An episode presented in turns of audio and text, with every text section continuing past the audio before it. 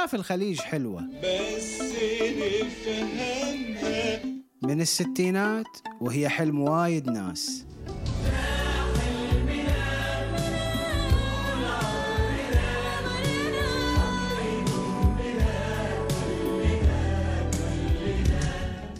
بس يوميات هالناس في الخليج مو دايما حلوة. أنا ولعبت يا زلمة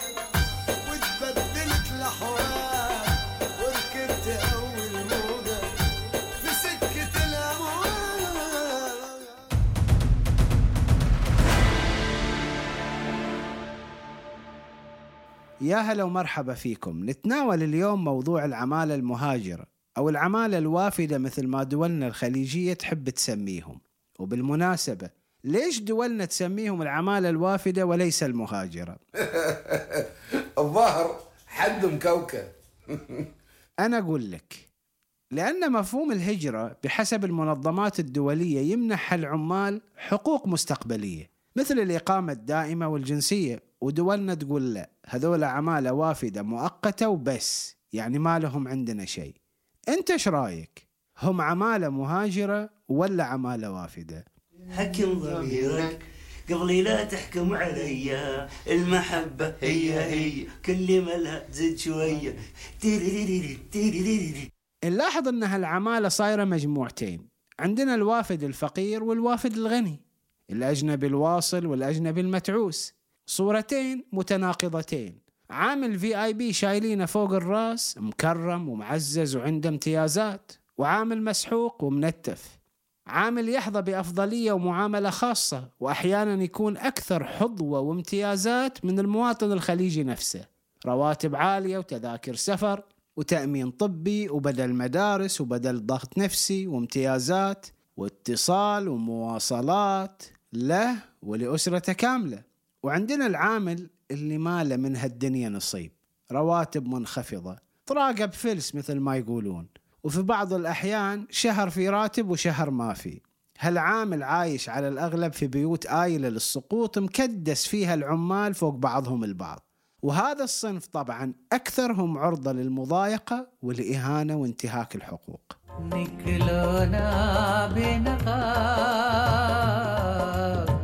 خراب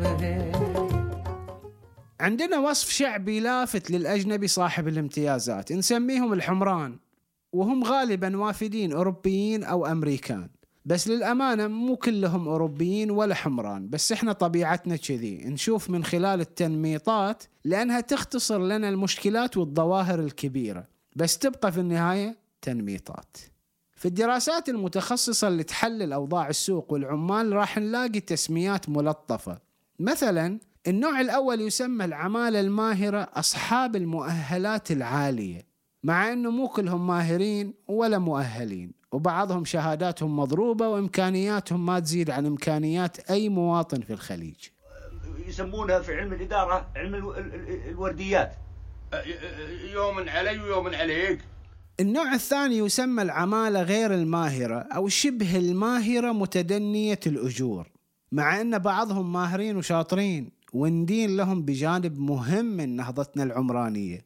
الأهم من ذلك ندين لهم بملء فراغ مهم بسبب نزوح الخليجيين عن العمل في بعض المهن. أغلب الخليجيين مثل ما تدرون يعتقدون أن الخليجي ما يصير ينظف الشارع أو يكون عامل في شركة مقاولات.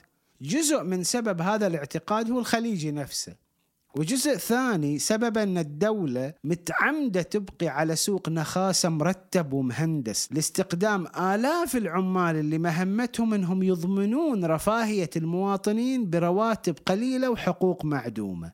يعني الخليجي ما يحتاج ينزل من سيارته ويتعب روحه في هالحر ويدخل السوبر ماركت يضرب هرن والعامل يطلع له. الخليجي ما يحتاج يتعب روحه ويحط مشترياته من الهايبر ماركت في الأكياس. لا لا نجيب عمال من شرق آسيا وظيفتهم يحطون المشتريات في الأكياس.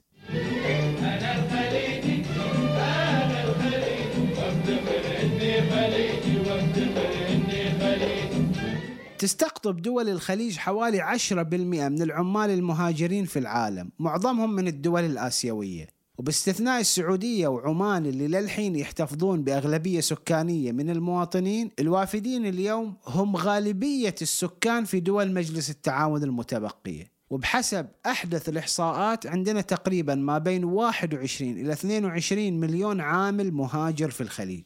ربعهم فقط يعني ما يقارب 5 مليون هم من ذوي المهارات والمؤهلات العالية. والثلاثة أرباع الباقين هم من الكادحين ومعذبي الأرض.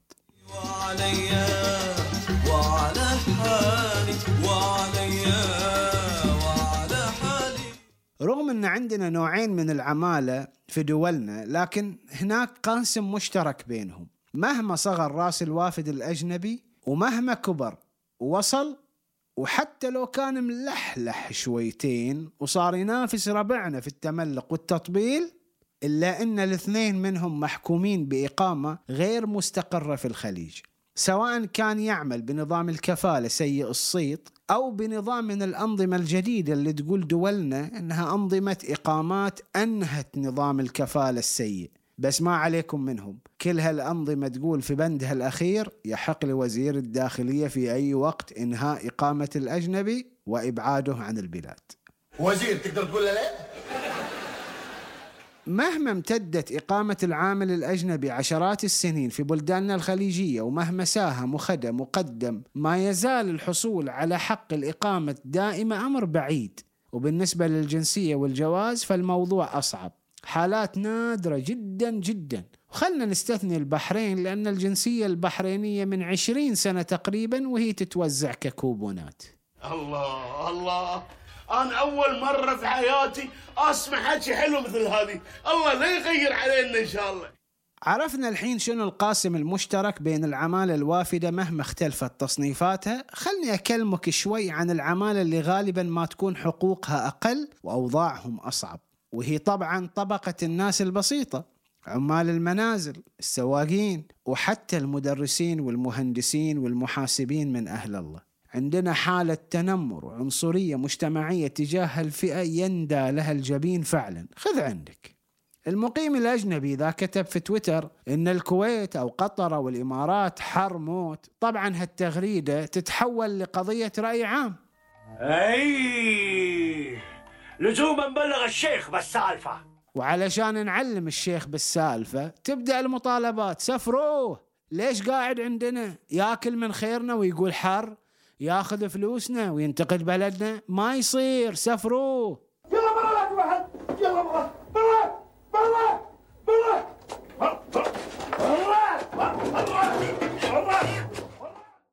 طبعا هالعامل إذا كان راتبه معقول واشترى سيارة معدلات الكراهية والضغينة تزيد. من فلوسنا اشترى السيارة. ليش تسمحون للأجانب يسوقون سيارات ويزعجوننا بالازدحام في الديرة؟ سفروهم امنعوهم. إذا تملك بيت في منطقة مسموح فيها التملك للأجانب صار مسبة كأنه سارق فلوس البيت من جيوب الناس مو من عمله وتعبه. العمالة المنزلية والعمال في قطاعات الإنشاء هم أكثر الفئات تعرضا للاستهداف. تحسن الوضع شوي مؤخرا ما ننكر لكن لا تزال هالمشكلة قائمة وكبيرة. يجيبون عاملة المنزل لبيت واحد والمسكينة تكتشف بعدين أن المطلوب منها العمل في أربع وخمس بيوت. طبعا العمل في بعض البيوت 24 ساعة وبلا رحمة. السائق بالشهرين والثلاثة بلا راتب. بعضهم إذا جاه أمر إنهاء العقد والتسفير يتسفر على طول. لا حقوق لا تظلم لا تقاضي ولا حتى رواتب المتأخرة يحصل عليها. هالحين أقول لكم خذوا خير. تقولون مالي معه ماعون سالفة العمالة الوافدة أو المهاجرة أو المستقطبة سالفة طويلة وما تعجب وايد ناس ما يحبوننا نتكلم عنها.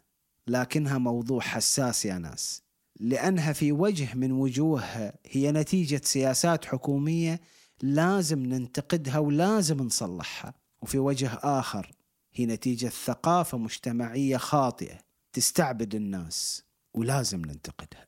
أنا ما يبيها.